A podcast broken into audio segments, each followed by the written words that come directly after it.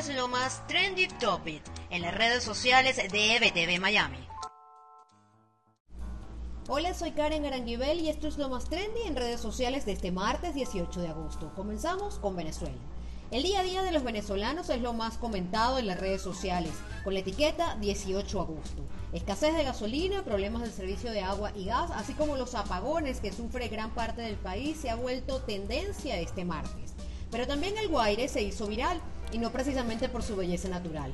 El nombramiento de Jacqueline Farías como jefa del Distrito Capital nuevamente, ahora en sustitución del fallecido Darío Vivas, provocó un incendio en el Twitter desde este lunes en la noche.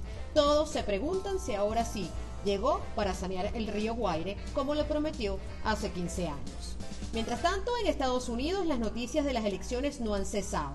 Las declaraciones del gobernador de Nueva York, Andrew Cuomo, contra las políticas del presidente Donald Trump en cuanto al desempleo e incluso al manejo de la pandemia han sido virales este martes. Pero el propio Trump también respondió a Cuomo y lo acusó de dejar morir a más de 11.000 ancianos en los recintos de cuidados para adultos.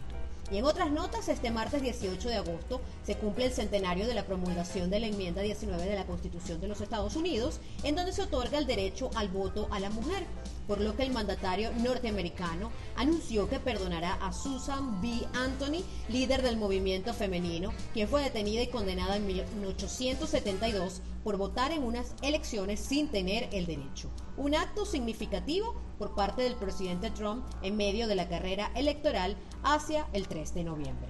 Con esto finalizo este reporte y los invito a ampliar estas y otras informaciones en nuestro portal web www.ebtvmiami.com y seguir nuestras cuentas en redes sociales, arroba ebtvmiami y arroba ebtvdigital en todas las plataformas disponibles. Soy Karen Aranguibel y esto es lo más trendy de hoy.